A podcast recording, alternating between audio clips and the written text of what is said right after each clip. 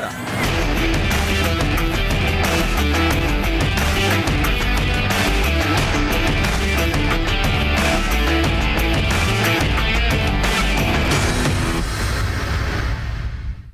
Podcast Štartovacia čiara vám prináša coworkingový priestor HubHub. HubHub je pre nás ideálne miesto pre natáčanie, pretože vieme využiť ich komfortnú zasadačku, pozvať našich hostí, v kľude sa s nimi porozprávať a stráviť čas v príjemných priestoroch. Samozrejmosťou je, že tu môžeme parkovať autom či bicyklom alebo si dopriať dobrú kávu. HubHub je miesto, ktoré ocení freelancer, startup alebo rastúca firma, ktorá nechce mať starosti s vlastným priestorom oceniť dizajn interiéru a kvalitné služby. Nesmieme však zabudnúť aj na množstvo eventov a hlavne komunitu ľudí, ktorých heslom je nikdy neprestať rásť. HubHub v súčasnosti operuje v Bratislave, Prahe a Varšave. To je však len ich štartovacia čiara a táto sieť sa bude rozvíjať v ďalších mestách a krajinách. Viacej informácií nájdete na www.hubhub.com.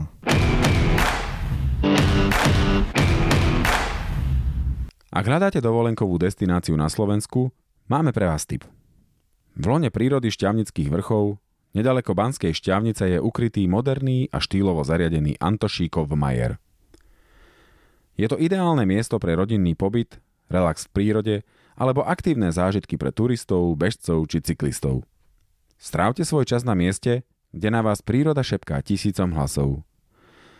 Viac informácií a online rezervácie nájdete na www.antošíkovmajer.sk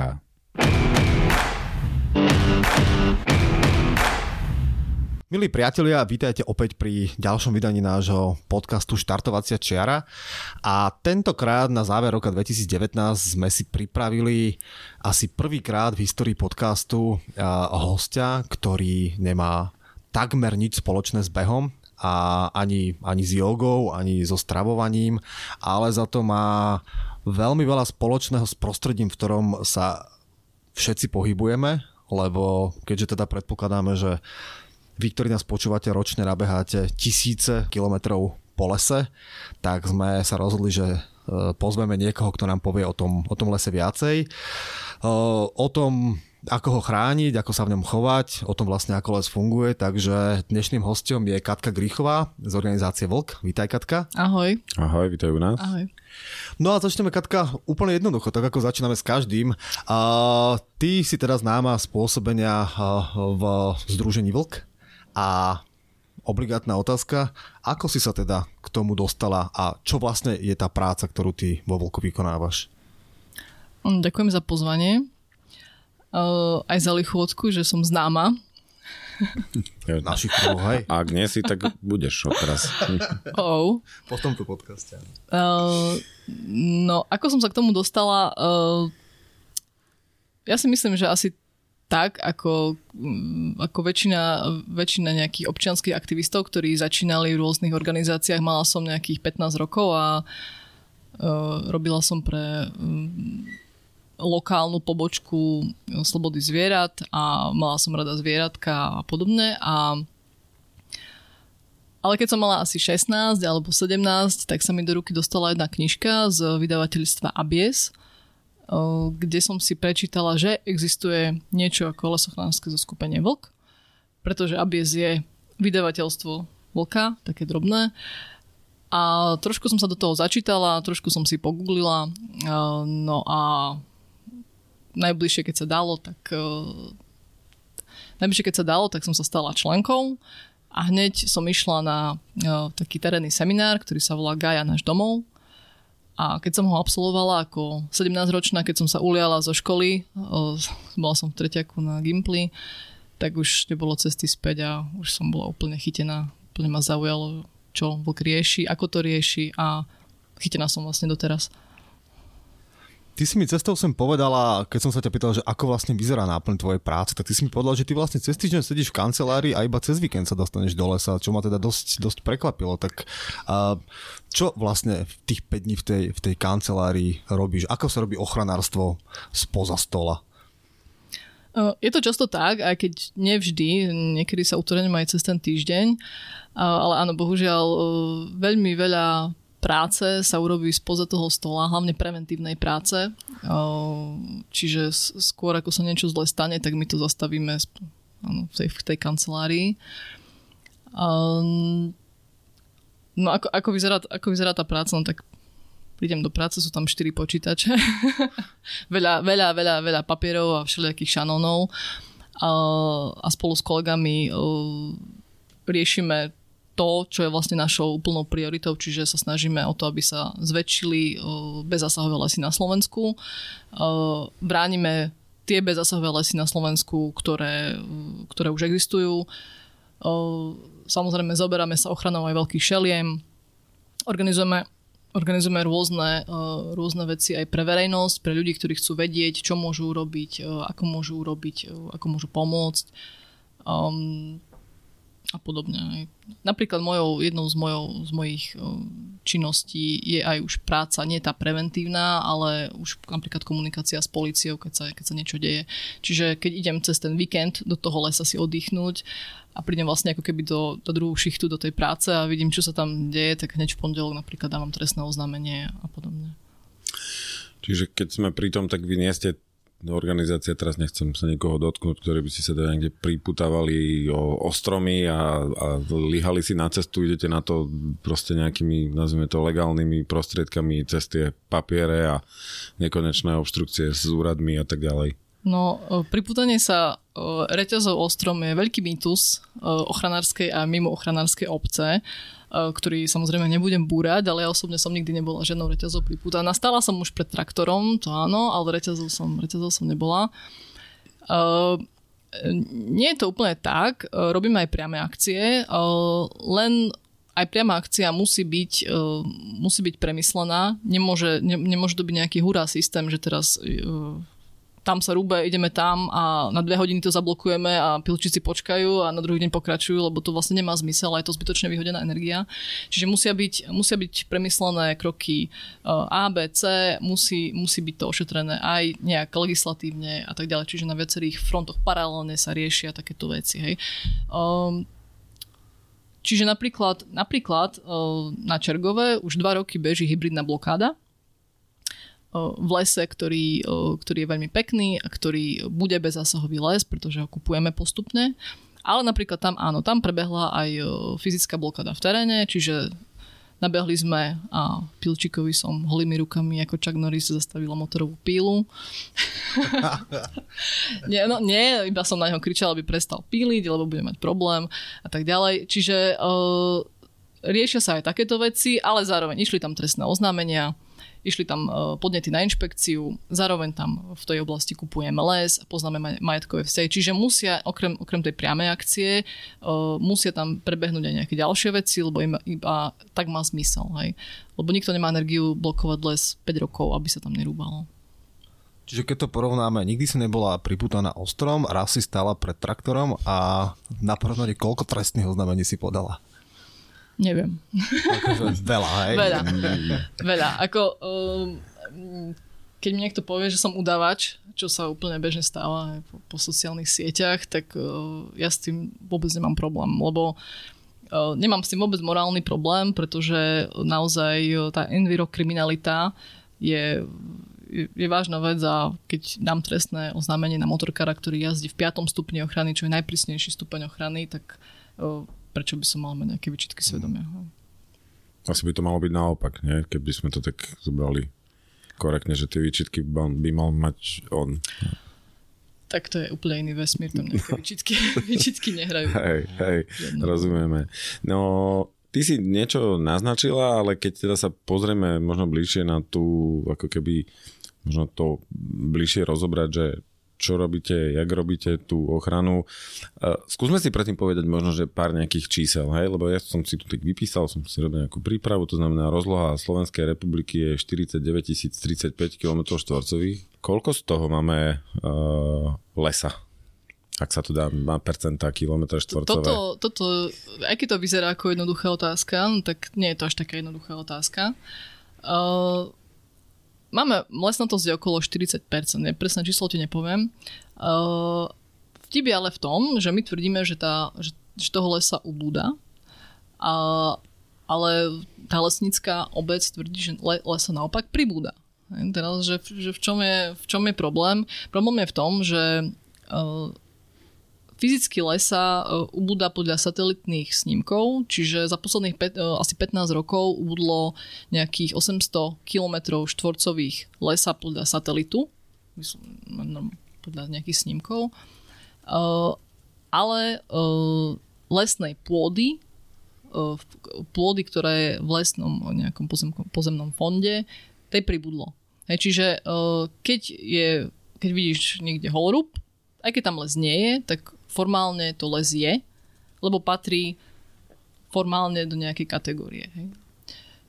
Takže uh, toto je taký to je taký rozpor, hej, že teraz, čo je pravda, že či holorúb je miesto bez lesa, alebo iba uh, je to les, ktorý tam dočasne nemá stromy.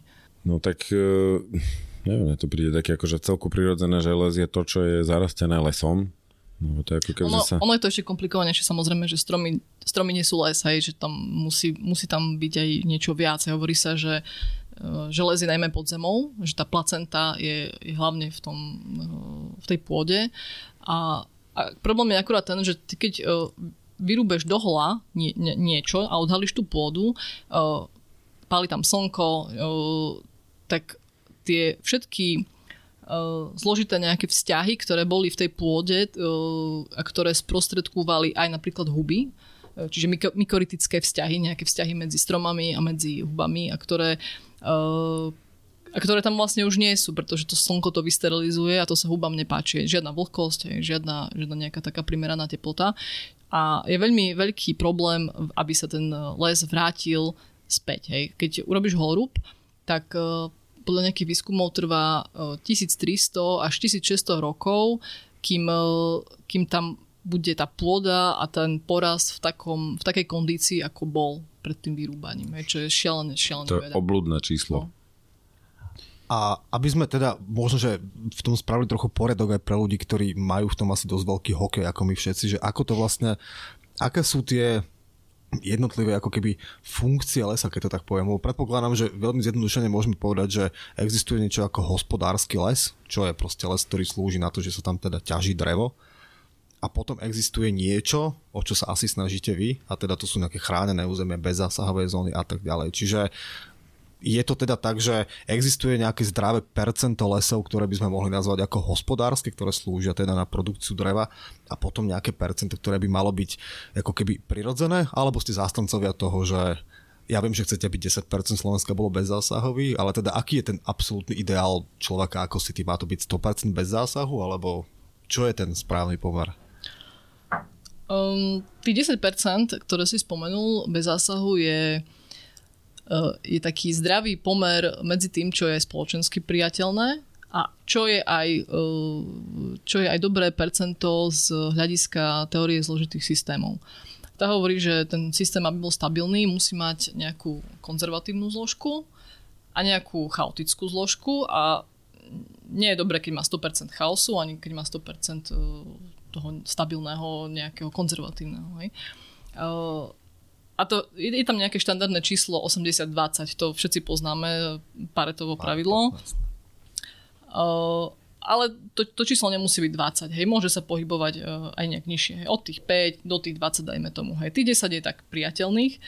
Uh, no a to je vlastne to, to čo by sme chceli, hej, aby tých 10, o, o ktorých vieme, že uh, ľudia, ľudia nemajú s tým problém, dá sa to v tej krajine pekne umiestniť a tak ďalej, to by bolo úplne ideálne. Čiže na, tých, na, na tie hospodárske funkcie zostáva potom 90% e, územia krajiny, hej, celej krajiny, lebo to, to nie je 10% lesov, to je 10% Jasne. územia Slovenska. Hej. Jasné. Uh, dobre. No ale no. teda, e, pardon, e, keď si ešte hovoril o tých funkciách, tak les v tých, v tých 10% vlastne on by nemal mať ako žiadnu, funk- žiadnu funkciu, keď to no, takto poviem. Len tam byť, hej. Uh, to je vlastne, to je vlastne nejaká, uh, nejakou súčasťou našej vízie, uh, pretože celá naša práca vychádza z filozofie hlbokej ekológie, uh, ktorá hovorí aj o tom, že, uh, že ten les alebo tie organizmy, ktoré, ktoré v, ktoré vo všeobecnosti žijú, čiže aj, aj ľudia, aj my, ale aj rôzne organizmy, uh, majú hodnotu samú, samé o sebe.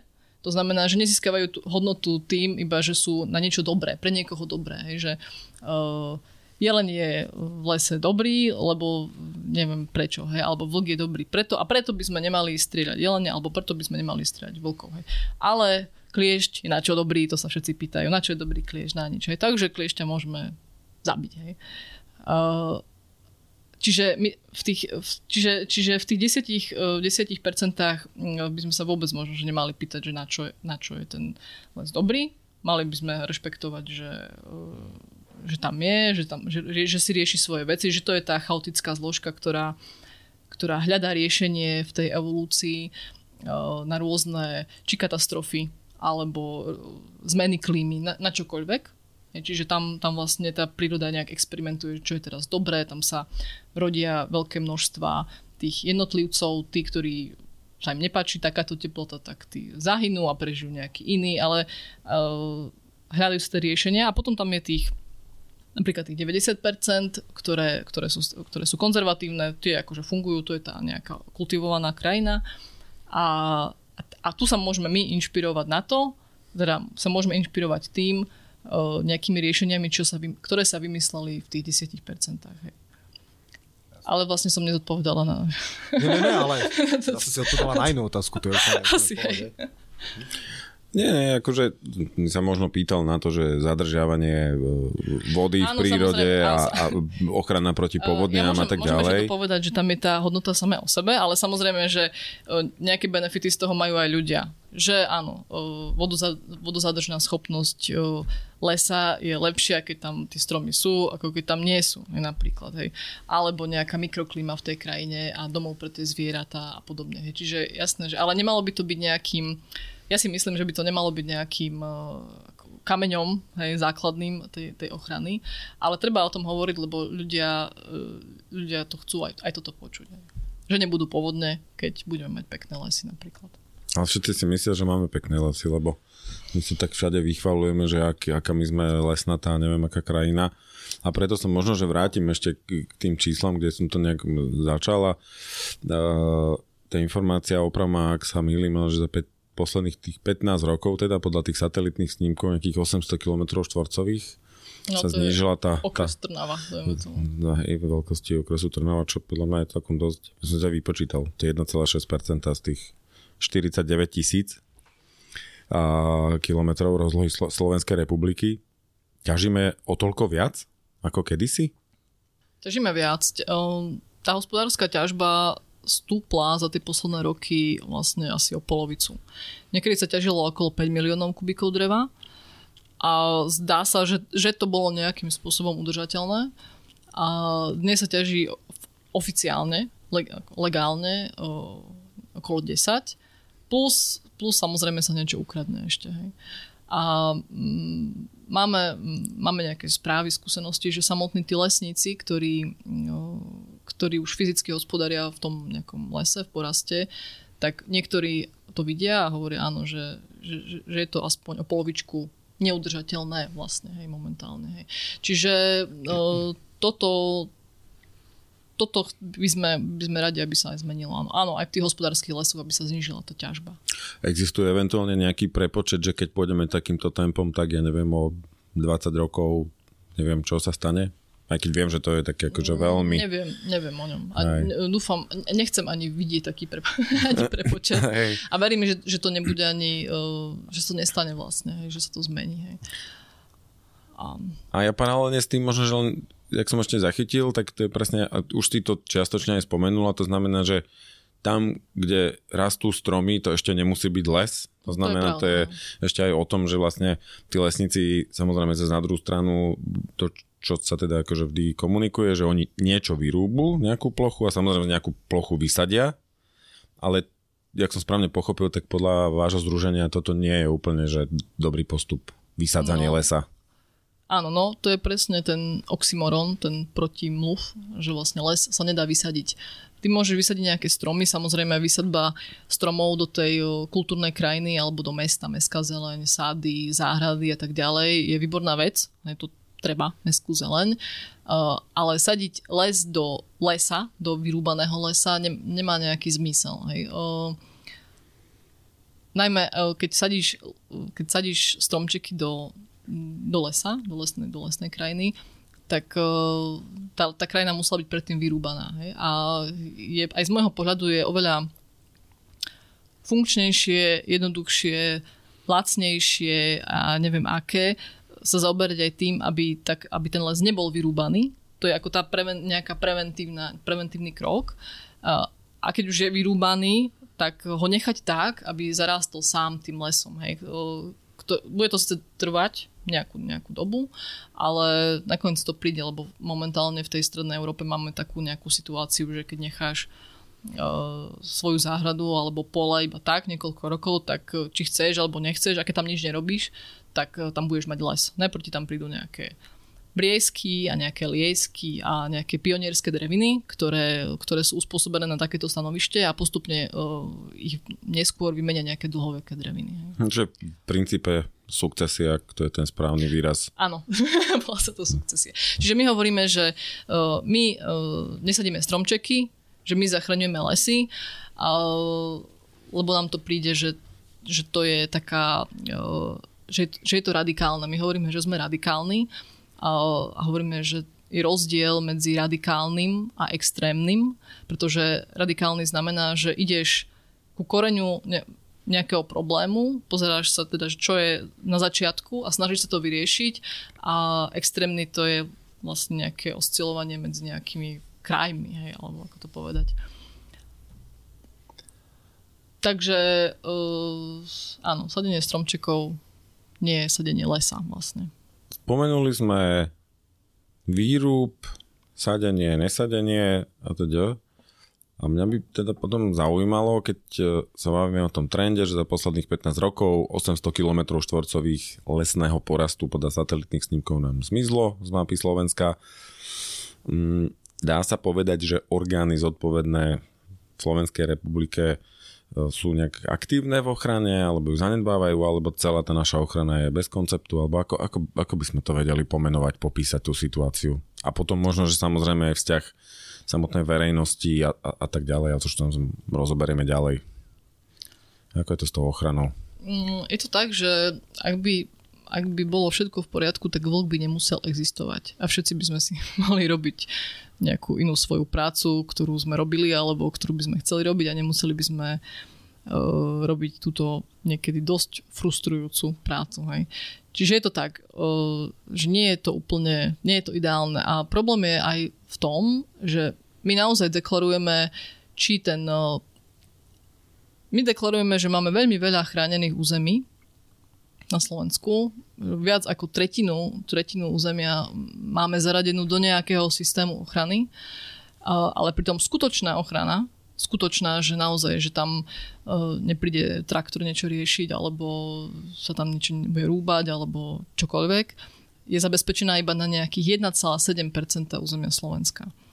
A toto práve podľa mňa súvisí aj s, aj s tým celým systémom tých orgánov, či ochrany prírody, alebo akýchkoľvek, eh, že vlastne formálna ochrana prevyšuje na tou reálnou ochranou a navyše ešte do tých 1,7% územia Slovenska, čo sú vlastne 5. stupne a rezervácie, najprísnejšie niečo, kde by sa nemalo robiť nič. Eh, aj do týchto sa ročne žiada stovky a stovky eh, výnimiek na nejakú činnosť. A naozaj ako veľká časť našej práce spočíva v tom, že my ako občianske združenie, ktoré sa zaoberá ochranou prírody a má to v stanovách, môžeme vstupovať do toho legislatívneho procesu udeľovania tej výnimky.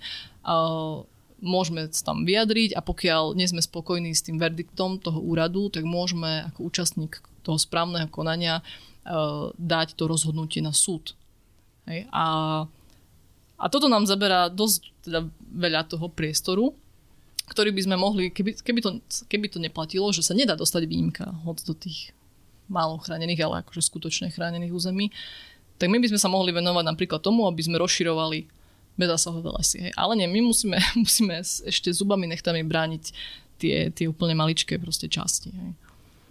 No, aby sme tomu teda rozumeli, pretože uh, množstvo práve ľudí teda z tej, z tej bežeckej, ultrabežeckej komunity spomína, alebo je teda takých zmetených, hej, že napríklad tu v okolí Bratislavy máme tu hneď Malé Karpaty a vracajú sa vrátane nás tých behov a hovoria a tam sa ťaží a tam sa ťaží a tak ďalej.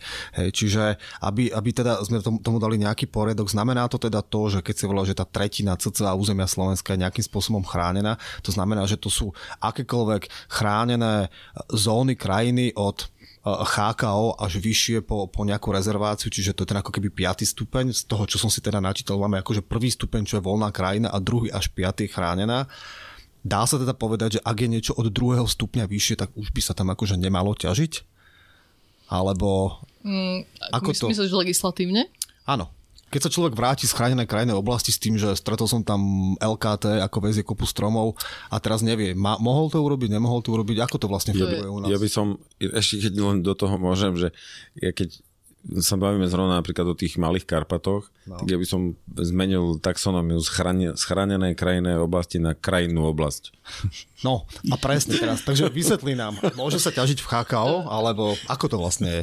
Inak ešte poznámočku, to je presne ako ministerstvo životného prostredia nie je ministerstvo ochrany životného prostredia, to si a, treba to uvedomiť. Je podstatné, áno. hej, hej, hej. Uh, je to ešte horšie, lebo HKO je dvojka, hej, tých, tých stupňov je 5 piatý najprísnejší, to, to by mali mať tie rezervácie. Chakaočka má dvojku. Národné parky majú trojku a štvorka je taký, taký zvláštny, to, to, je, to je taký nejaký medzistupeň.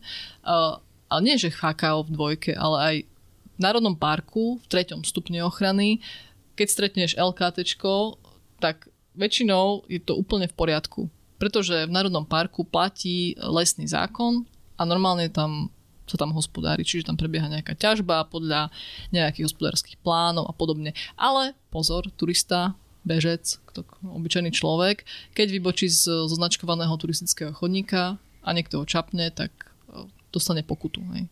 A toto je práve problém, e, ktorý sa aj my snažíme vyriešiť a nejakým spôsobom to otočiť. Hej. Čiže aby tie národné parky na Slovensku, keď už sa bavíme o národných parkoch, lebo národný park sve, vo svete znamená niečo iné ako Národný park na Slovensku a to je veľký problém, lebo áno, volajú nám ľudia. Bol som, bol som v slovenskom raji a tam ťažia drevo a určite, určite je nelegálne, robte s tým niečo. A ja musím bohužiaľ povedať, že pravdepodobne, že, že možno, že nie, možno, že je to krádež, ale pravdepodobne je to legálna činnosť normálne podľa lesného zákona. Hej. A ľudia sú z toho úplne zmetení, že ako je to možné. Že, a, a práve to chceme zmeniť. To, my chceme, aby sa ten zákon zjednodušil, aby neexistovalo 5 stupňov ochrany a proste všelijaké okolo toho tanečky. Ale aby bol najprísnejší stupeň ochrany, dajme tomu, aby bol označený číslom 2, tam to aby bolo tých 10%, aby sa tam nedala dostať žiadna výnimka ako, ako teraz, hej, čiže na poľovačky, na ťažbu, na nejaký deštruktívny výskum, na jazdu autami, stavbu posedov, čokoľvek. Potom, aby, aby existovala nejaká nárazníková zóna, e, ktorá by bola nejakým spôsobom manažovaná, hej, čiže kosenie lúk a jednoducho také nejaké meké zásahy, hej, to, to by mohla byť, dajme tomu, jednotka a zvyšok by bol voľná krajina núka. Hej. Aby to mhm. bolo prehľadné, jednoduché, lebo naozaj často ani aj samotní úradníci uh, si rôzne veci vysvetľujú inak. Hej. Jeden úradník povie to, druhý povie to, že tá interpretácia je rôzna. Hej. A ľudia, úplne bežní ľudia, nemajú absolútne šancu sa v tom mm-hmm. nejak vyznať. Hej. Bol som vo vtáčom území a ťaží sa tam vtáčie územie je, vlastne takmer nič neznamená. Nič, no. Čiže, aby sme teda všetci tomu rozumeli, súčasná legislatíva umožňuje, aby sa v chránených územiach a národných parkoch a tak ďalej, aby sa tam ťažilo. Hej, že no. nemusí to byť primárne protiprávne, keď tam ja stretnem ten ano. lesný kolesový traktor, ktorý tam ťaha a rozbíja tie cesty, po ktorých potom zablatených tí chudáci cyklisti a bežci, čo teda takýto, minimálne mne sa to stalo aspoň 10 krát, že sa nevieš niekade vyškrabať, lebo tá cesta je tak rozbitá, tak zablatená, že sa tady proste nedá prejsť. Čiže toto je ako keby v podstate častokrát ako keby legálna vec, hej. Bohužiaľ teda hovoríme o chránenej krajnej oblasti a o národnom parku, ale ako v princípe tie slova sú akože prázdne, hej, že to nie je Áno, až tak a chránené. Je, a to je veľký problém. Mali by sme si hovoriť pravdu. Mali by sme hovoriť, že nemali by sme hovoriť, máme tu 35 hej, zaokrúhlim, percent Slovenska v chránenom území. Lebo potom, potom uh, zahraničie povie, tak čo, čo tu chcete, čo, čo tu riešite, veď máte strašne veľa chráneného územia, čo ešte viac chcete, hej. Ale veď povedzme si pravdu, že, že tu na, tu na hospodárme nejak, hej, a tu na nerobme nič. Je to úplne jednoduché. Akurát, že problém je ten, že v kalných vodách sa ľahko loví.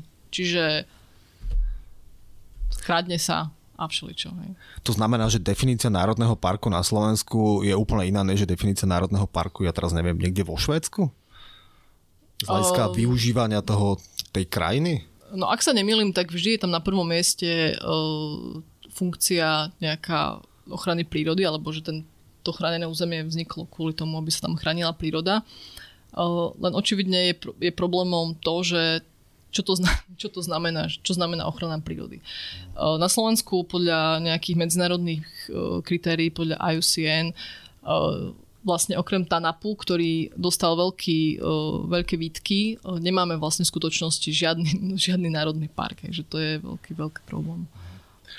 A tu neexistuje možnosť, aby nám zlý Brusel nadiktoval, ako to máme robiť, lebo mne to príde ako veľké také pokrytectvo nás vlastne voči, voči sebe samým, hej, že sa tvárime, že ako si chla, strašne chránime našu krajinu a pritom realita je úplne iná, že nálepka HKO v podstate v tomto kontexte nemá absolútne žiaden význam a podobne teda asi aj Národný park, pokiaľ je tisíc výnimiek, na ktoré sa tam stavia alebo rúbe, hej. Je to alibizmus. Tak tie chakočky a podobne, to je, to je vlastne náš nejaký systém mhm. slovenský, ako národný. A potom je tu Natura 2000, to, to sú tie vtáčie územia a potom e, sú to e, územia európskeho významu, to je zase európska nejaká kategória. Tie sa nejakým spôsobom prekrývajú, nevždy a myslím, že aj v súčasnosti prebieha nejaká e, nejaké také pozmeňovanie rôznych napasovanie tých, aj tých hraníc. Jednoducho nie je tam, nie je tam súlad medzi tými legislatívami. Hej. My napríklad teraz, na čo je to Natura 2000 výborná, tak my sme prišli na to, že vlastne hospodári, ktorí hospodária v lesní hospodári, ktorí hospodária v územiach Natura 2000, čiže v tých vtáčich územiach alebo v tých územiach európskeho významu, musia mať povolenie na zabíjanie chránených živočíchov alebo na ničenie, biot- a na ničenie biotopu chránených živočíchov. Hej. Nikto to nemá, takže ja osobne som už dala, keď si sa pýtal na tie trestné oznámenia, minimálne 20 trestných oznámení na rôznych obospodarovateľov po celom Slovensku. Samozrejme, policia, inšpekcia to zatiaľ zamieta ale my to ideme riešiť ďalej. Čiže tu vidno ten nesúlad našich zákonov, európskych zákonov ale vlastne niekedy sa aj naše vlastné zákony navzájom bijú. Hej? Lebo jeden zákon nemôže byť nadradený tomu druhému, musia sa nejak um, komplementárne proste, musia sa doplňať. Hej? Ale áno, je to, je to pokrytectvo, je to problém. Je nejaká krajina, ktorú poznáš, že, že to tam funguje, ja nechcem povedať silné slovo, že optimálne, ideálne, ale aspoň teda, že sa blížia k nejakému štandardu optimálneho? Že tam nemajú pýtam sa, a pýtam sa, tak ako vlka to nevylučuje, lebo však ten stále tam samozrejme to také oko verejnosti nejaké, aj zaujaté verejnosti byť musí. Pýtam sa aj preto, no tak ako sme sa bavili, že boli sme už kade tade po svete a, mne sa napríklad veľmi páčia niektoré veci, ktoré v štátoch majú v tých národných parkoch, že a, Sice tam zaplatíš nejaké vstupné, ale súčasťou toho je, že proste dostaneš, ak máš psa, tak sáčky hovienka na exkrementy, dostaneš jasnú inštrukciu, čo máš robiť v zmysle takého toho ich hesla, že leave no trace, to znamená, že nemáš za sebou nechať nejakú ako keby stopu. Keď sa ranger spýta, že kam môžeš ísť, on ti povie, že vyber si nejaký vrchol a choď, to znamená, oni ten, ten voľný pohyb a tak ďalej majú. Čiže ja nechcem tvrdiť, že to je že super ideálne, lebo nepoznám všetky tie podmienky, ale mne sa niektoré tie princípy veľmi páčia a, a vedia potom aj oni zalimitovať počty ľudí, ktorých kam pustia a tak ďalej. Veľmi prísne to strážia. Je nejaká krajina, kde to, o čom sa teraz bavíme, funguje, že takmer ideálne, alebo sa k tam blížia? Uh, vieš, ja sa priznám, uh, neviem ti to úplne zodpovedne povedať, lebo ja som taký domaset trošku, uh, ale čo viem, tak napríklad v Nemecku v Národnom parku Bavorský les, kde, tam som aj bola, uh, tak tam je veľmi zaujímavá situácia, uh, kedy bývalý riaditeľ toho Národného parku, pán Ziner, on už bohužiaľ nežije, uh, tak on filozoficky uh, aj prakticky sa veľmi blížil tej našej nejakej filozofii. Čiže on v tom bavorskom lese uh, po veľkých problémoch, teda ten, ale ten, ten národný park vlastne vyzerá tak, ako by mal vyzerať. Čiže väčšina jeho územia je bez toho zásahu a oni dokonca tam, uh, oni tam dokonca likvidujú práve tie chodníky, ktoré spomínaš, že vlastne uh, ťa vlastne voľne asi vypustia, vypustia do, uh, do toho lesa. Akorát, že keď sa stratíš, tak je to tvoj problém. Hej? No.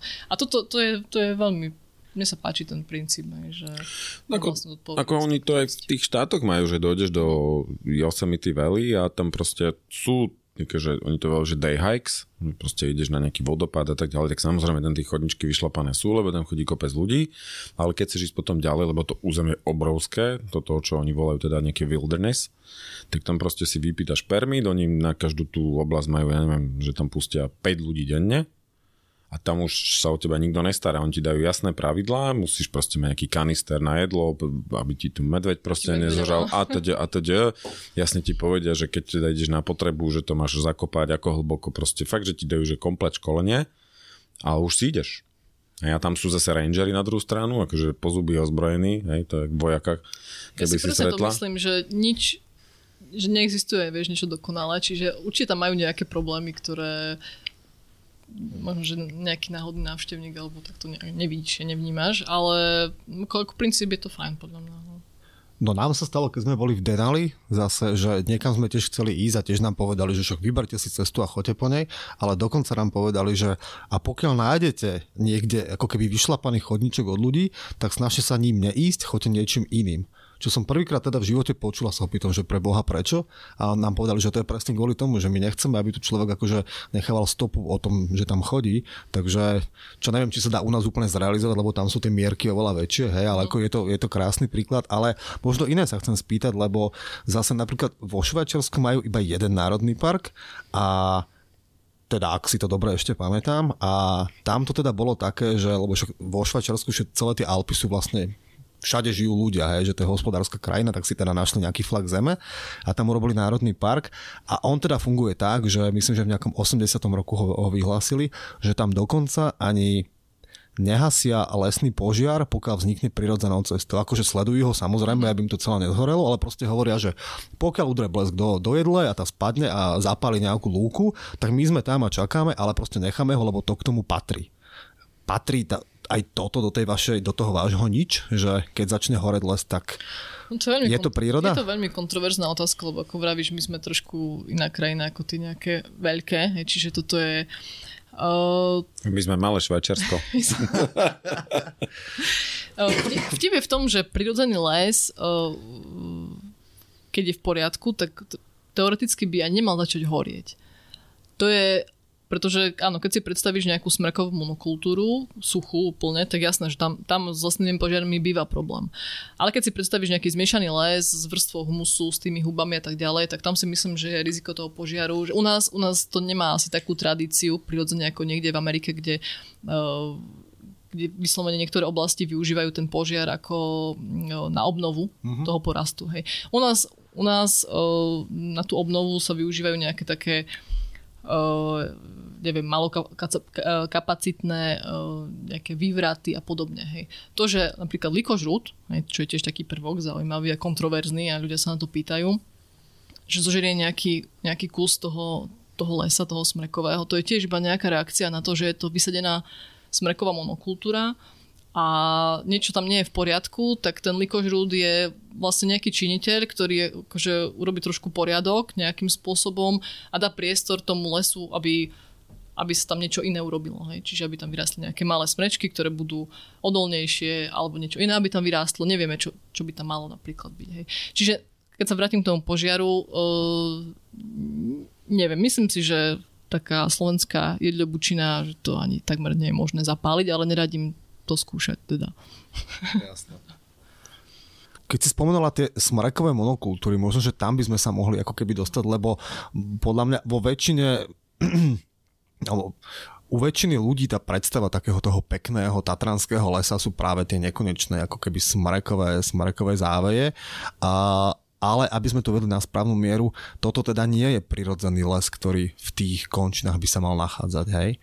To je les, ktorý tam bol vysadený a predtým tam bolo niečo iné. Ako to je? Osvetlí nám to s touto štruktúrou v týchto vyšších, vyšších polohách. No, No, na Slovensku existujú prirodzené smrekové lesy. Napríklad, keď bol niekto e, na Orave, na Pilsku, na Babej hore, tak to sú nádherné, nádherné lesy uh, smrekové, ale samozrejme tam je tiež vmiešané niečo, hej, občas je tam nejaký bučok alebo nejaká breza, jarabina a podobne.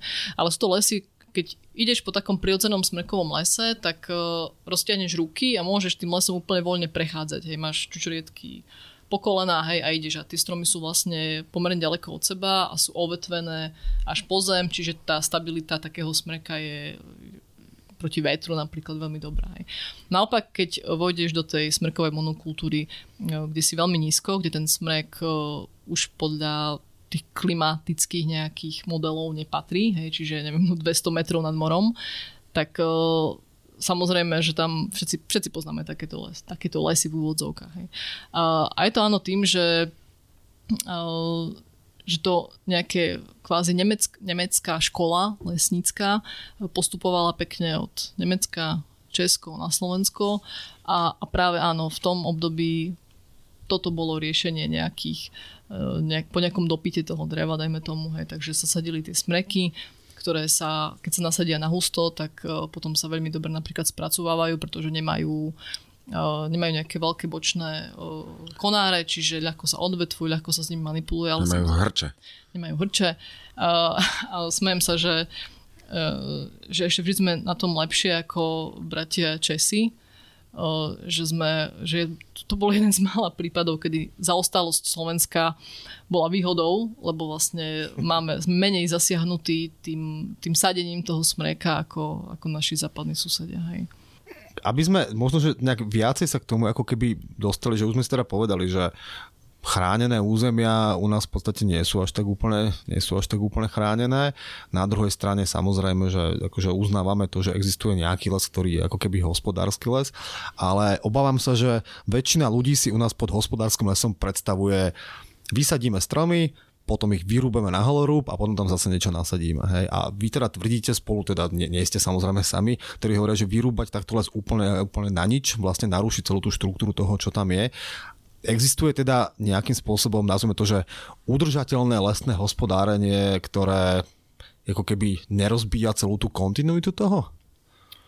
O, existuje, len my nie sme blog nie, nie je vlastne, my nie sme tí ľudia, ktorí uh, na to máme kapacitu. Ale samozrejme uh-huh. existujú lesníci, uh, a ich poznáme, alebo sme poznali, uh, ktorí vedia v tom lese hospodári tak, uh, že ten les vyzerá veľmi dobre, Hej. Nie, nie je to prirodzený les so, so všetkými tými prvkami, ale dôležité je proste neodkryť tú pôdu, čiže nezničiť tú mykorízu, tie hubové vlákna a tú komunikáciu v tej pôde.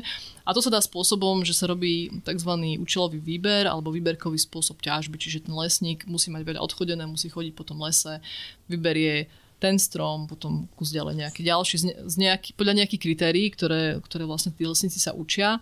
Uh, potom sú tie stromy vytiahnuté vonku a keď sa to robí šikovne, tak vlastne ani nie je potrebné tam sadiť žiadne stromčeky, pretože celé sa to zmladí, čiže narastú tam prirodzene nejaké, nejaké mladé, mladé semenáčky, malé stromčeky, ktoré sú tam najvhodnejšie na to stanovište vtedy.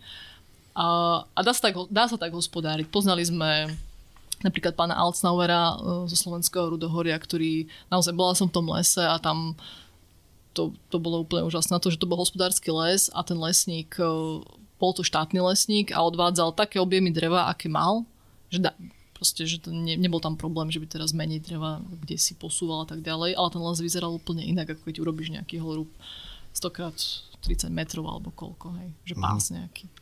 Takže dá sa, áno, dá sa to, len je to asi náročnejšie e, na nejakú nejaké premýšľanie, na chodenie, e, treba mať asi k tomu veľmi dobrý vzťah. Aj ťažšie sa to kontroluje samozrejme ako nejaký e, obdlžník, kde si. Mm-hmm. Niekoľkokrát si to už spomenula, že uh, tú tému, že les, ako keby to nie sú teda len tie, len tie stromy, ale to je do veľkej miery to, čo sa nachádza vlastne pod zemou, to po čom, po čom chodíme a pokiaľ ten les teda vyrúbeme úplne na holinu, tak vlastne zabijeme to, čo, to, čo vlastne žije, žije pod ním. Ja si tu možno pomôžem uh, vecou, ktorou som sa dozvedel v knižke Tajný život stromov, ktorá je uh, veľmi uh, podľa mňa oči otvárajúca. Napísal taký nemecký, nemecký lesník, ktorý akože teda píše uh, v tom svojom úvode, že on bol kedysi taký ten štandardný lesník, ktorý bral ten, ten, ten les ako proste hospodárske územie, to, ktoré sa proste stará a ťaží čo najviac, ako sa len dá a potom nejak tak precitol a začal sa k tomu správať nejak tak akože lepšie. No a on tu napríklad hovorí, že a, teda tá, tá mykoríza, to je to správne slovo, to je vlastne tá, to spolužitie vlastne húb, podzemov a stromov ako takých, tak on hovorí, že na jednej strane, že aká, aké množstvo vlastne tých húb existuje. On tu píše, že jedna čajová lyžička lesnej pôdy obsahuje niekoľko kilometrov takýchto hýv, čo sú teda tie, tie vlákna, ktoré sa tam ťahajú a vlastne dosť sa zaoberá aj tým, že vlastne celý ten les je ako keby nejaký organizmus, ktorý je poprepájaný, tie stromy sú prepojené s koreňmi, pokiaľ ne koreňmi pod nimi je teda tá obrovská sieť týchto prepojení hubami, hovorí o tom, ako dokážu stromy v podstate spolu komunikovať a predávať si živiny a tak ďalej. Tak je to všetko veľmi ako romantické, tak by som to možno že povedal. Tak skús nám ty možno, že k tomu niečo povedať, že ako sa máme teda pozerať, pozerať na ten les. Je to jeden organizmus, ktorý spolu komunikuje pod zemou že keď vyrúbame polku z neho, tak vlastne sme zabili polku toho organizmu, alebo ako sa vlastne, keď vojdem do lesa, ako sa v ňom mám cítiť? Okrem toho, že dobre. Um,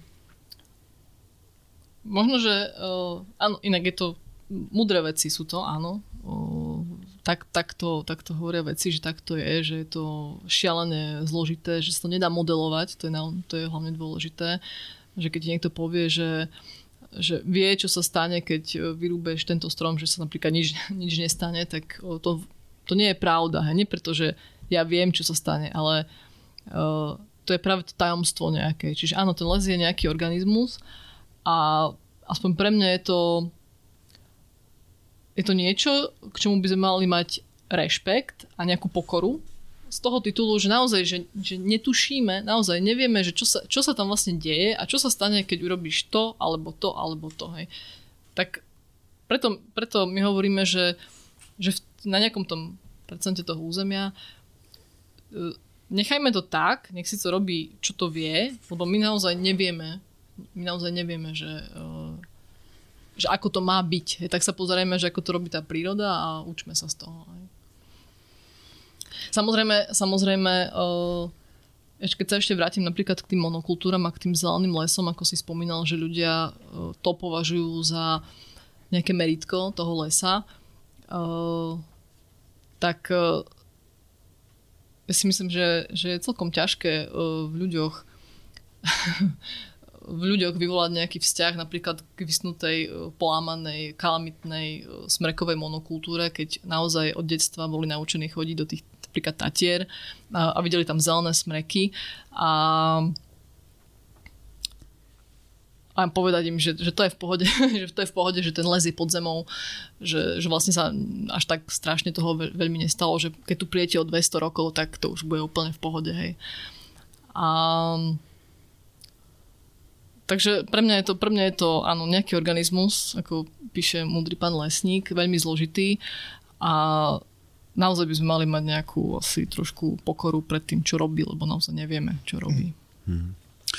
Kde na Slovensku ešte vieme nájsť takýto, že les, les, taký ten pôvodný. Ja viem, že som niekde zachytil, že úplne neuznávaš alebo neuznávate, že by sme na Slovensku mali nejaký prales.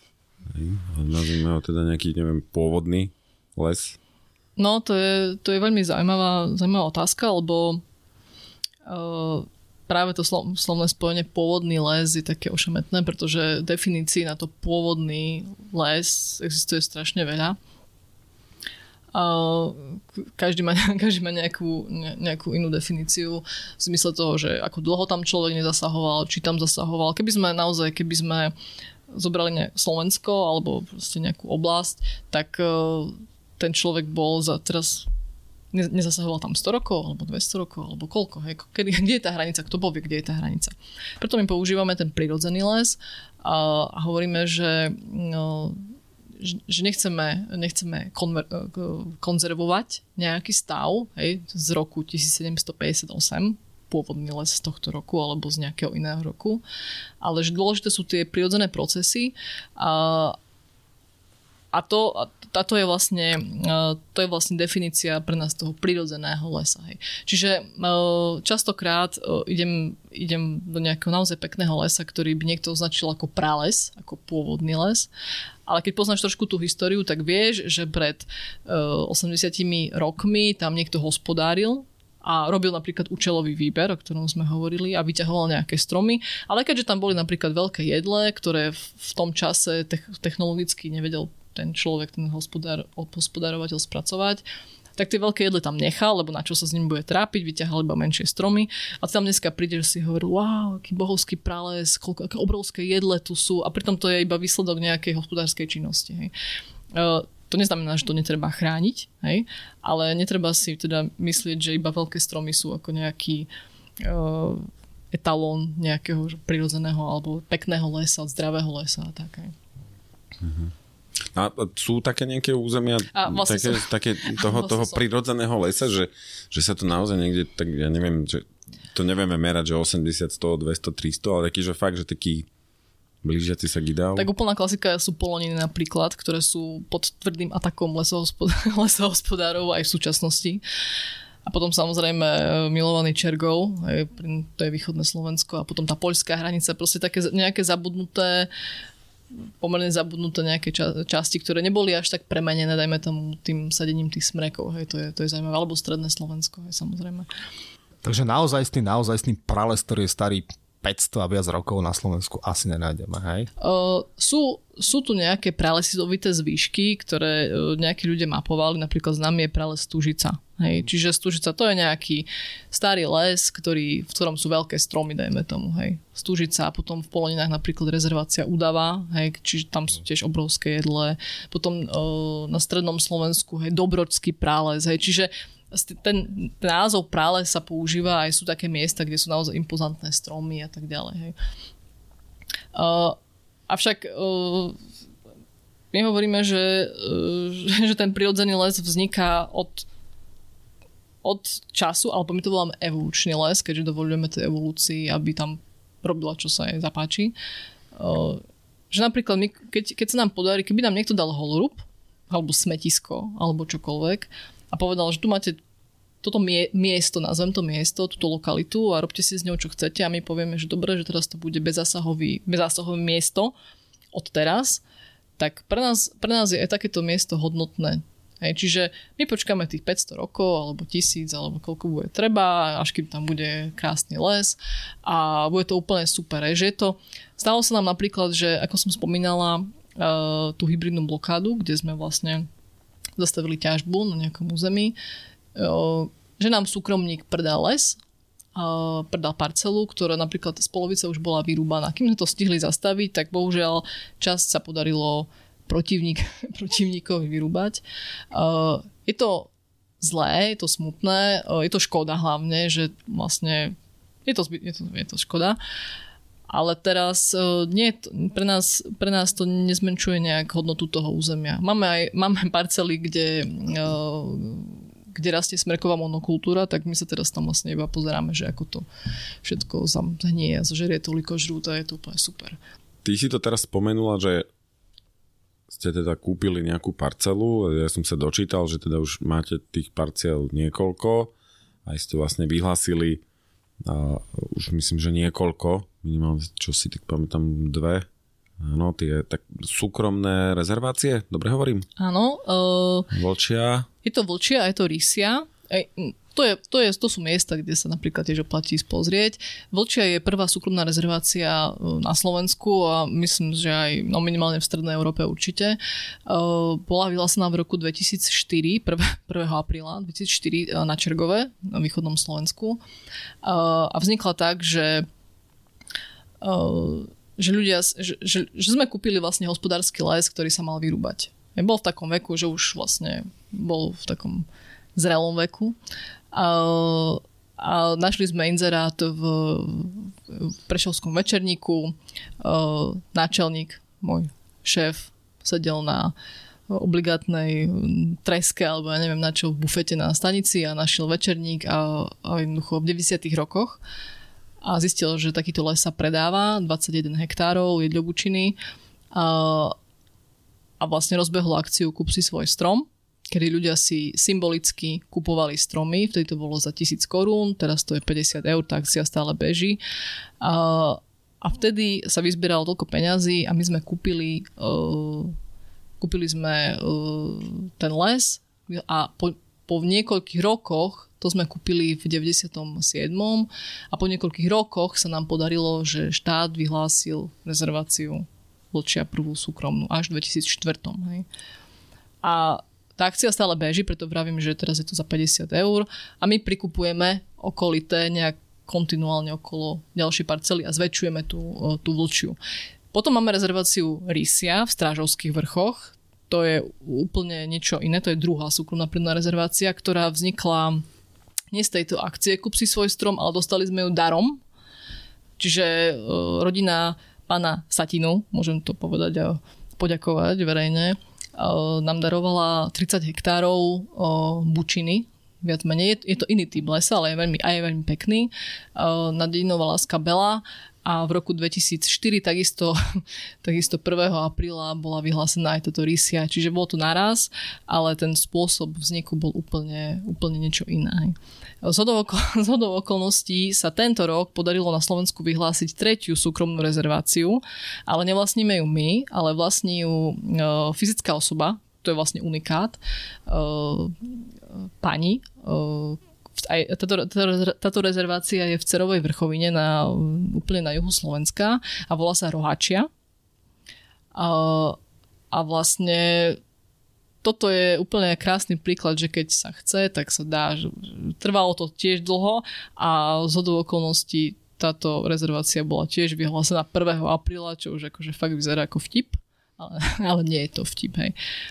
No a potom, keď, um, keď spomíname tie spôsoby, tak vlastníme, vlastníme 100, respektíve máme v prenajme 160 hektárov v západných Tatrách v NPR, v Národnej prírodnej rezervácii Suchá dolina, kde mala byť ťažba a my sme si to prenajali od miestneho urbáru a tak sme vlastne zabránili výrubu toho lesa a už 18 rokov tohto prenajmu uplynulo, takže na čím začať rozmýšľať, čo, čo bude ďalej.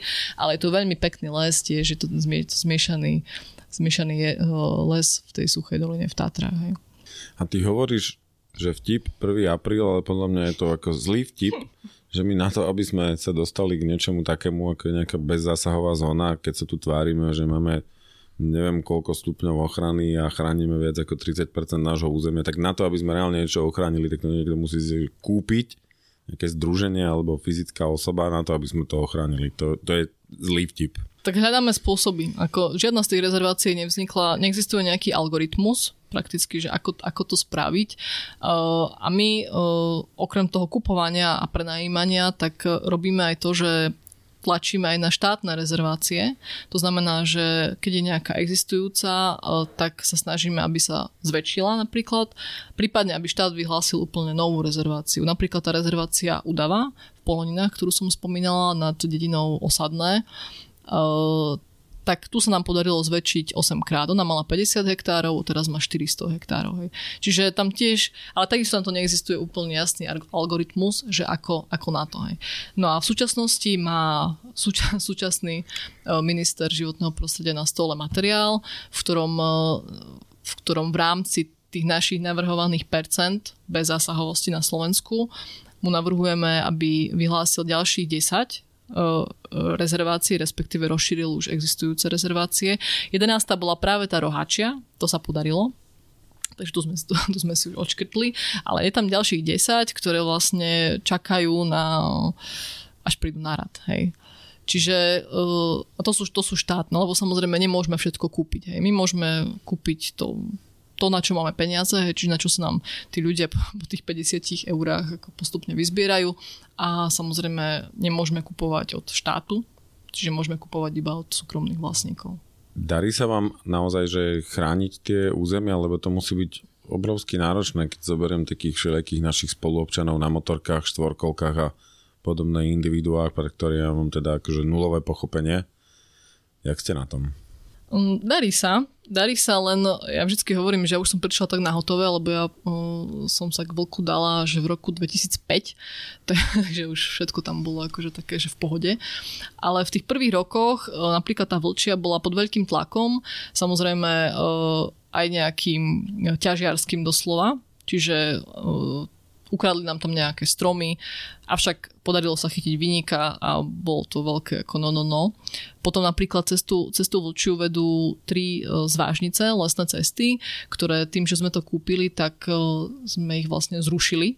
Čiže sa urobili sa barikády na jednej strane, na druhej strane a toto bolo vraj tiež taká vraj tie barikády boli 15 krát rozobraté a postavené a rozobraté a postavené. Hej. Čiže tiež to trvalo nejaký čas, kým si aj tí miestni zvykli, že jednoducho, že vlčia nie, rysia nie, že to je nejaké územie, nejaké, poviem to tak, že posvetné, hej, dajme tomu, že tam sa proste toto nerobí a keď budete robiť, tak budete mať problém. Hej. No, chodili tam ľudia, travili tam mesiace a monitorovali, strážili, spali v tom lese a dávali pozor. Hej. Dnes, keď zaklopem, tak e, našťastie je to už tak, že už naozaj sa tam toto je napríklad vlčej, chodím iba pozerať, vodím tam ľudí si vyberať fyzicky tie stromy, lebo to sa dá, že si vyberiete tento buk. A vyzerá, že, že naozaj že to drží. A my to poctivo samozrejme aj značíme, e, lebo tie rezervácie aj štátne, aj súkromné musia byť po obvode e, výrazne označené červenými pruhmi, aj takým špeciálnym značením. A toto je naša obľúbená činnosť, keďže, ho, keďže my nesadíme stromčeky a ľudia chcú niečo pomáhať a niečo robiť, tak im hovoríme, že môžete nám pomáhať značiť napríklad tie chránené územia. Hej. A keď je to dobre označené, tak potom sa nikto nemôže vyhovárať, že ja, ja som nevedel, že to je rezervácia, tak tu som tento strom na hranici hej, vypílil napríklad. Čiže áno, tieto naše rezervácie sú sú rešpektované, dá sa povedať. Ale, ale samozrejme treba ich neustále kontrolovať, monitorovať, chodiť tam keď sme pri tom monitorovaní, tak z druhej strany, keď sa opýtam, lebo už teda párkrát som to zažil ja aj viacero ľudí, ktorí takto behajú po lese, že ideš behať do lesa a zrazu je tam cedula, že súkromný les, vstup zakázaný a lepky, kríže, neviem čo, že tam teda akože nesmieš ísť. Sú dokonca veci, kde sú presmerované akože iniciatívne uh, turistické značky, alebo teda v tom lepšom prípade, v horšom sú zamalovávané, pretože niekto tam ten les vlastní. Čiže jednoduchá otázka, na ktorú veľa ľudí nemá odpoveď. Môže si súkromný vlastník zakázať vstup ľudí do lesa? O, to, to sú iba také inzitné nejaké snahy, ja si myslím. Uh-huh. Že u na, v iných krajinách je to inak, ale Jasne. u nás je ten pohyb voľný. Hej. Pokiaľ tam teda nie je tým autom, ale si iba peší, tak by to nemal byť vôbec problém. Takže nie. Okay. Takže dole sa môže ísť hocikto bez ohľadu no. na to, kto ho vlastní, ak to samozrejme nie je rezervácia, kde môžem chodiť len po vyhradených Áno. cestách, Áno. ale ten traktor, ktorý zváža stromy, môže ísť aj mimo cesty, hej, v rezervácii. Traktor LKT, Lakatoš, lesný koleso, kolesový traktor, áno, je, môže chodiť všade. Si spomenula to, že čo môžu návštevníci u vás robiť, to znamená, že e, značiť Čiže nesadíte, značíte. Ale zaujalo ma to a už si to spomenula, e, program Gaia. Mm-hmm. Tam sa môže prihlásiť hocikto? Áno, každý, kto je sám za seba zodpovedný, takže nie je malé dieťa a nemá nejaký zdravotný veľký problém a podobne. A čo tam robíte? Tak skús možno naznačiť. Sme v lese. Uh, Ale čo, jete korienky, alebo čo? Lebo však oheň asi ne, oheň nerobíte? Oheň nerobíme, ak to chce jesť korienky, môže jesť korienky, ale odporúčam zobrať si niečo z civilizácie so sebou. Uh, Gaia je taký zvláštny program práve ako vravíš pre verejnosť, uh, kedy strávime tých 8, 8 noci, 8 dní v lese, bez ohňa, bez nejakých komplikovaných prístrežkov a dokonca neodporúčame ani stán, odporúčame len uh, celtu, takú striežku nad sebou, aby si človek natiahol. Uh, a snažíme sa tým ľuďom ukázať e, práve tú prepojenosť toho lesa, komplikovanosť a robíme to takým spôsobom, inak je to, je to pre maximálne 10 ľudí, e, sú 3 turnusy do roka a maximálne 10 ľudí na jeden. A robíme to tak, že každý deň je venovaný nejaké téme. Prvý deň je napríklad botanika, rastlinky, čiže príde zvonku lektor na botaniku a chodí celý deň s tou skupinkou ľudí po lese a učia sa rastlinky a on im o tom rozpráva taký, takou populárno naučnou formou, hej, prispôsobí to trošku uh, tým ľuďom, ktorí tam sú, lebo to sú všelijakí ľudia naozaj. Uh, potom je napríklad ornitológia, čiže ľudia chodia s ornitológom, pozerajú vtáčiky a on im niečo rozpráva, čo ich zaujíma. A tak, takto prechádza, idú, idú tie dni, jeden deň je e, aj to maľovanie rezervácie napríklad, jeden deň je uh, rozprávanie o tom, čo robí vlk, Hej, že aké sú tie naše filozofické základy, ako, ako vyzerá naša práca a podobne. Tí ľudia spolu so mnou a spolu s, s Jurom Lukáčom, s náčelníkom, uh, v tom lese trávia plných 8 dní bez toho, aby schádzali kde si do nejakej civilizácie. A je to veľmi pekné to tam s nimi tráviť a vidieť, ako postupne tak sa rozpúšťajú a tak inak sa správajú ako prvý deň ty si medzi ľuďmi, ktorí ťa, ktorí ťa poznajú, si, už si to teda načala, si podľa mňa špecifická aj tým, že ty teda nespávaš pod stanom, ale teda poväčšinou, alebo teda možno, že stále pod teda nejakým tým prístrežkom pod celtou, čo samozrejme, akože, prepač, musíme sa k tej otázke dostať, lebo tam musela zaznieť, keďže spíš len teda pod tou celtou, nebojíš sa toho, že sa zobudíš na to, že veľký medvedí čumák je nad tebou a bojíš sa medveďov a bojíš sa vlkov. Čiže klasická otázka, síce aj teda bežcov a ultrabežcov, ktorí sú z mesta, mám sa v lese bať medveďa? Mám sa v lese bať vlka? V lese sa treba bať ľudí. no okrem toho samozrejme. Uh, a ešte... Uh, ne, uh, ne... a vlka toho druhého. uh, ja sa, ja sa nebojím, skôr sa bojím Určite existujú nebezpečnejšie zvieratá v lese, ako napríklad vlci. Napríklad sú to lesné myšky, ktoré ti môžu zjesť všetko jedlo, čo máš, keď ich je niektorý rok veľa.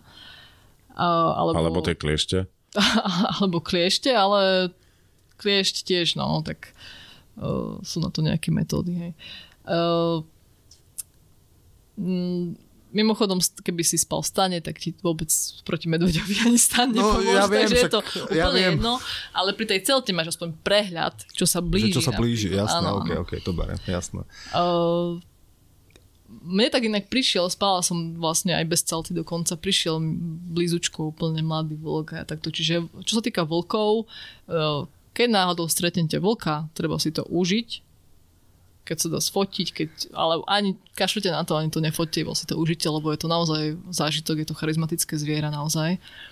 Uh, čo, sa tý, čo sa týka medveďa, medveď je trošku problém uh, preto, lebo je to väčšie zviera ako vlk, uh, je, je iné zviera, nie je také svorkovité ako, ako vlci, čiže tá komunikácia je trochu iná. Čiže treba, treba sa tváriť nenápadne, nepozerať, nekričať, nesnažiť sa hádzať kamene, ako sú niektoré prípady, hej, akože keď niekto chce odohnať medvedia, že do neho bude hádzať kamene. Uh, treba sa skúsiť ne, nejak ako nenápadne odísť, hej, odvrátiť. Proste, ne, treba ne... sa vyhybať nejakým špecifickým miestam napríklad pri tom medveďovi? Uh, určite treba sa vyhybať uh, kontajnerom v Tatrách napríklad, ktoré nie sú zamknuté. Okay. Hej, toto, toto, je inak, toto je áno práve problém, že keď uh, naučíte medvede na ľudské jedlo, na odpadky, tak áno, vtedy môžu byť naozaj nebezpeční a treba si dávať pozor. Tam netreba spať v prístrežku s kontajnermi, kde je výskyt medveďov. Potom je problém, že medvede sa vnadia. Nelegálne samozrejme. Vnadia sa prípadne, keď sa vnadia diviaky rôznymi rôznym krmivom, nezriedka kadejakými cukrovinkami napríklad, tak tam prídu aj tie medvede, to je tiež problém. Hej.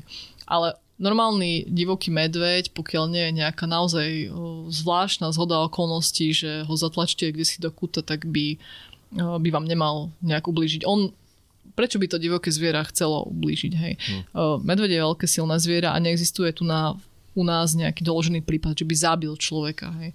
Sú, sú kadejaké prípady, že dodriapal a podobne, ale naozaj, čo som ja počula, tak to boli veľmi také zvláštne situácie, napríklad po, po streľbe z pištole alebo potom hádzaní kameňov a podobne. Hej. Čiže toto určite netreba robiť. Treba si uvedomiť, že medveď je veľké zviera, ktoré dokáže zabiť krávu jedným šmáhom laby a tí ľudia, ktorí, s ním, ktorí sú poranení a prišli s ním do styku, tak e, vlastne okrem nejakého takéhoto poškrebania alebo takto, tak mne to pripomína ako keby ten medveď toho človeka tak odháňal, že, že choď preč, aj mi pokoj. Hej, a, uh, ale ako vravím, s medveďmi ja osobne nemám toľko skúseností, mm. hej, skôr s tými vlkmi alebo s nejakými inými zvieratami. Uh, sú lepší medveďológovia, ale oni hovoria, oni hovoria toto, hej, že treba byť nenápadný, hej, pozrieť sa, ale keď ten medveď sa približuje alebo čo, tak sa snažiť nejak odísť alebo upozorniť nejakým hľúkom. Hej ale zase zvonče, zvončeky, zvončeky by som nenosila ako lesa, ani na behy. No, toto je presne veľmi častá otázka, teda, že hej, či nosí tú rolničku alebo tak a že keď človek nájde medvedia lajno s rolničkami, tak to je zlé znamenie, hej. takže, takže asi nie. OK, takže generálne teda treba sa asi najviac bať človeka, človeka v tom, v tom lese. Ty tak koľko nocí do roka stráviš v lese? No niekoľko mesiacov, asi dva mesiace, alebo raz som to rátala, že koľko to vychádzal, keďže ja sa zúčastňujem všetkých tých pobytov Gaja, plus máme také pravidelné stretnutia ako for, formálne pre členov a tak ďalej, tak ďalej, plus ešte spíme samozrejme, chodíme do lesa iba takto, takže neviem, možno dva mesiace, tak uh-huh. keď sa to zráta.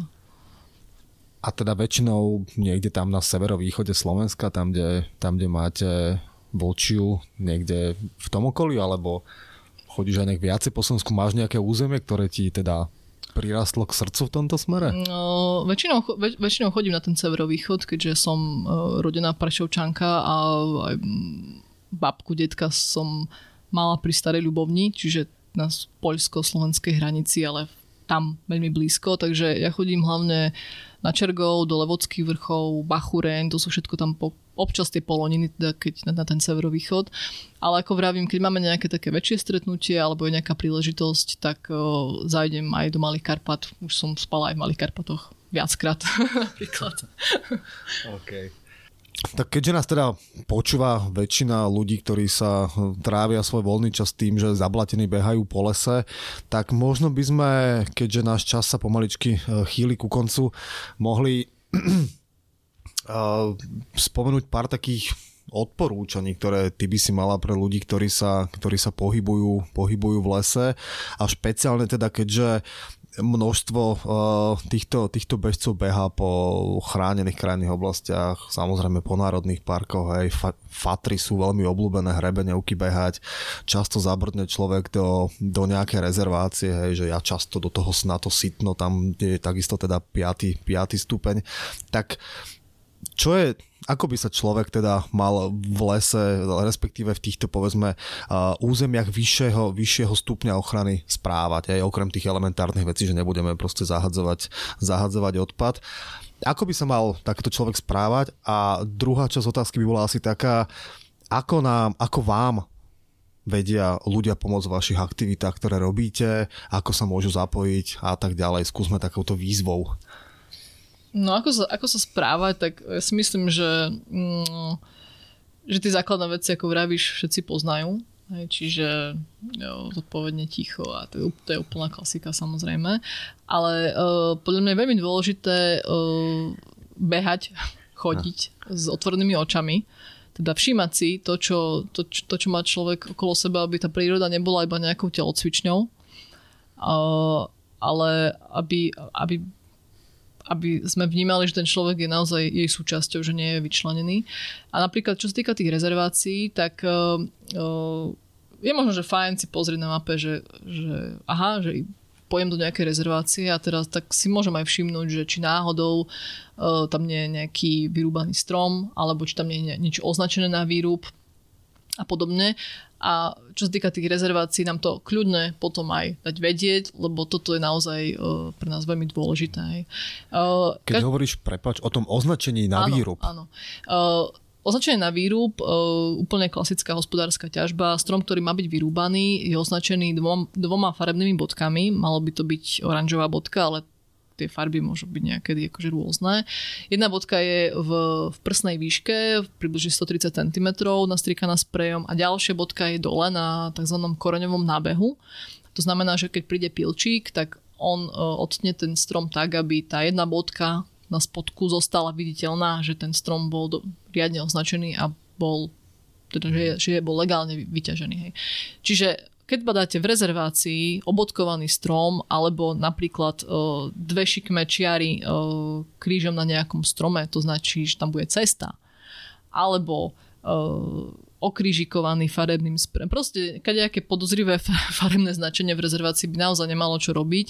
Uh, tak toto nám naozaj môžete, to treba to sfotiť, gps a poslať nám. Toto, toto oceníme, tie rezervácie sú dôležité. Uh, a ešte teda ako poznať, že vchádzate do rezervácie hoc po tom turistickom chodníku.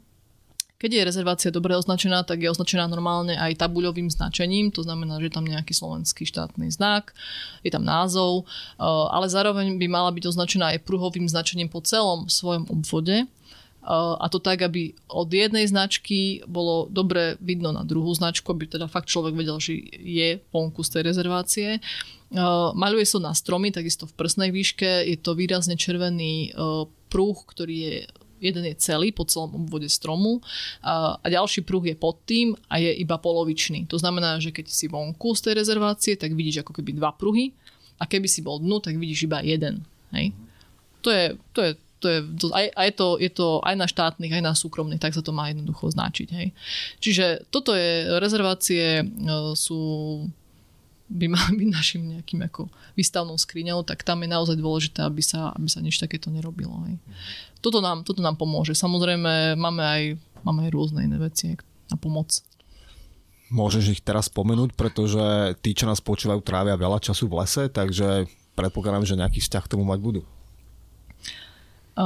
Ľudia, ľudia nás okrem, okrem nejakej uh, praktickej pomoci, čiže napríklad aj takýmto hláseniami a nejakým sa aj svojim zapojením, už potom fyzickým do takýchto problémov, uh, môžu podporiť napríklad aj finančne. Či už tou akciou Kup si svoj strom, z týchto peňažkov uh, kupujeme tie pozemky okolo, okolo rezervácie Vlčia. Tieto, to je veľmi zaujímavé, že uh, tieto peniaze idú iba čisto na výkup pozemkov. Čiže my všetko okolo nejaké notára, právnika, geodeta, geometrické plány, keď to značíme, tak platíme z iných zdrojov, ale peniažky skup si svoj strom idú naozaj iba na výkup pozemkov.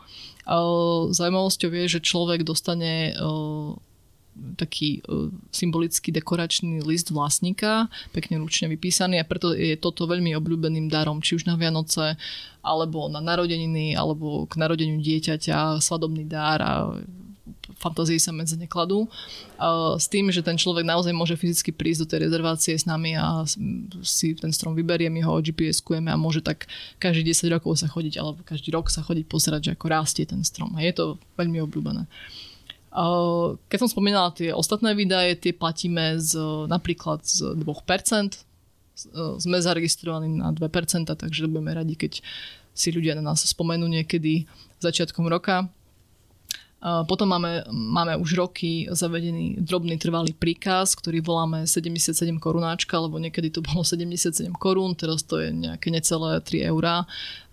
Toto je veľmi účinná pre nás veľmi dobrá pomoc, lebo nás takýto príjem od málo peňazí od veľa ľudí nás robí vlastne nezávislými, keďže my neberieme žiadne peniaze od štátu a žijeme čisto iba e, z peniažkov, ktoré nám dávajú ľudia. E, to znamená, že si vlastne môžeme robiť, čo chceme, hej, čo máme v tej našej vízii a nemusíme sa spoliehať e, na nejaké, nejaký grant a podobne. Hej.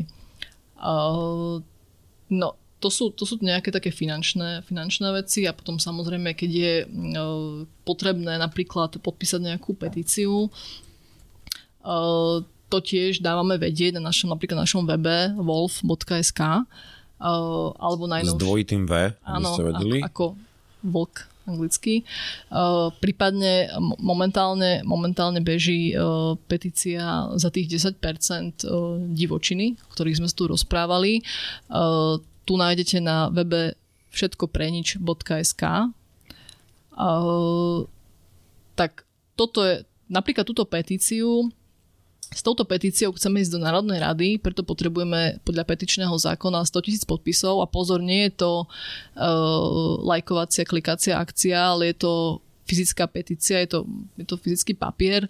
Na tom webe všetko prenič.sk si môžete stiahnuť petičný hárok, na ktorom je text, treba si ho oboj strane vytlačiť. Je tam 25, pra, 25 prázdnych riadkov, ktoré čakajú na zaplnenie, takže môžete, keď súhlasíte s tým, s tým textíkom, to podpísať, dať podpísať kamošom, rodine, známym a potom to fyzicky poslať na adresu, ktorá je uvedená nižšie. Je to moja adresa, takže tam neposielajte nejaké uh, nechutno, nechutnosti, ale za petíciu budem veľmi rada. Máme už, máme už takmer uh, 50 tisíc týchto podpisov. Uh, idú mi všetky cez ruku. A radi by sme, radi by sme novej vláde, čiže ešte čaká, čaká nás niekoľko mesiacov, odovzdali tých, tých 100 tisíc. V tejto petícii je v tejto petícii sú nejaké dva základné body. Jeden bod, prvý bod hovorí o tom, že chceme zjednodušiť zákon o ochrane prírody a krajiny, ako som spomínala na dve časti, s tým, že tá prísne chránená, chránená časť by mala 10%. A druhý bod hovorí o tom, že by sme radi, aby peši ľudia mohli chodiť všade po chránených územiach bez nejakých obmedzení. Hej. Na webe všetkoprenč.sk nájdete aj mapu tzv. hotspotov. Sú to miesta, kde sú to rôzne podniky, obchodíky a podobne, kde táto petícia je a tam, keď si ju nechcete tlačiť a nejak sa tým zaoberať, tak môžete si nájsť najbližšie, kde je k vášmu bydlisku, prísť, podpísať a oni už nám to potom odošlu a budeme veľmi radi. Čiže všetko pre nič .sk. Ďakujeme za pomoc. Dobre, pozerám, že je tu aj uh, samozrejme nejaký facebookový profil. Jasná klasika, kto nemá Facebook, není. Ja nemám. Nie si. Nie. No jak si to potom našiel? Hej, máte aj nejaký Instagram? Máme Instagram, Losvlk. Dobre, ok, však tak ako vždy my tie odkazy dáme aj potom do, na náš web, respektíve ako referenciu k poznámkam, respektíve k popisu toho podcastu. Takže veríme, že sa v komunite uh, už vyskytli ľudia, ktorí sú medzi tými, ktorí pozerám to číslo, ktoré je na tom webe 47 175, ktorí už podpísali a, a nájdu sa snad ďalší, ktorí túto aktivitu podporia. Uh, my, áno? Ja by som ešte uh, spomenula, že, že táto petícia nie je jediná činnosť, ktorú vyvíjame k dosiahnutiu toho cieľa a to je aj možno dôležité si uvedomiť, že, že treba mať, ako som vravila, ten plán ABC. Uh, že nie, nie, je to, nie je to prvé a posledné, aby, aby ľudia teda vedeli. Super. Dobre. Na našu stranu Veľmi ďakujeme. Zaujímavé.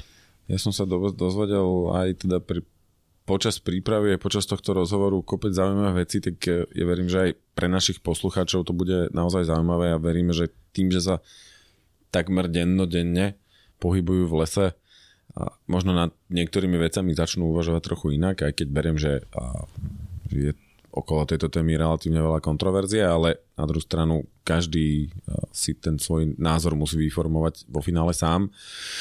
Za nás v danej chvíli ďakujeme, držíme palce, nech sa hm, darí. Ďakujeme veľmi pekne. Nech sa darí Ďakujem. a snad niekedy na budúce v lese. Mm, prihlásime sa na Gaju na a zoberete nás, zoberete nás do lesa. Katka, ďakujeme ešte raz, že si prišla. Ja ďakujem Prajme za veľa šťastia naozaj. a ďakujem. snáď sa vidíme čoskoro. OK, ahoj, majte sa. Ahoj. Díky.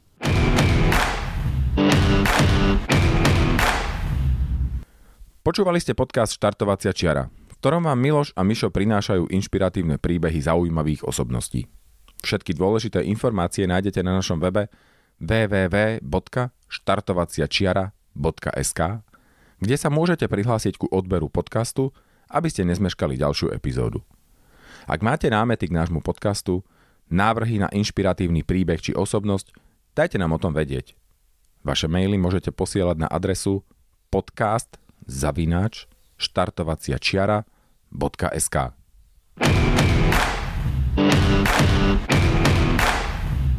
Podcast Štartovacia čiara vám prináša coworkingový priestor HubHub. HubHub je pre nás ideálne miesto pre natáčanie, pretože vieme využiť ich komfortnú zasadačku, pozvať našich hostí, v kľude sa s nimi porozprávať a stráviť čas v príjemných priestoroch. Samozrejmosťou je, že tu môžeme parkovať autom či bicyklom alebo si dopriať dobrú kávu. HubHub je miesto, ktoré ocení freelancer, startup alebo rastúca firma, ktorá nechce mať starosti s vlastným priestorom, ocení dizajn interiéru a kvalitné služby. Nesmieme však zabudnúť aj na množstvo eventov a hlavne komunitu ľudí, ktorých heslom je nikdy neprestať rásť. HubHub v súčasnosti operuje v Bratislave, Prahe a Varšave. To je však len ich štartovacia čiara a táto sieť sa bude rozvíjať v ďalších mestách a krajinách. Viacej informácií nájdete na www.hubhub.com.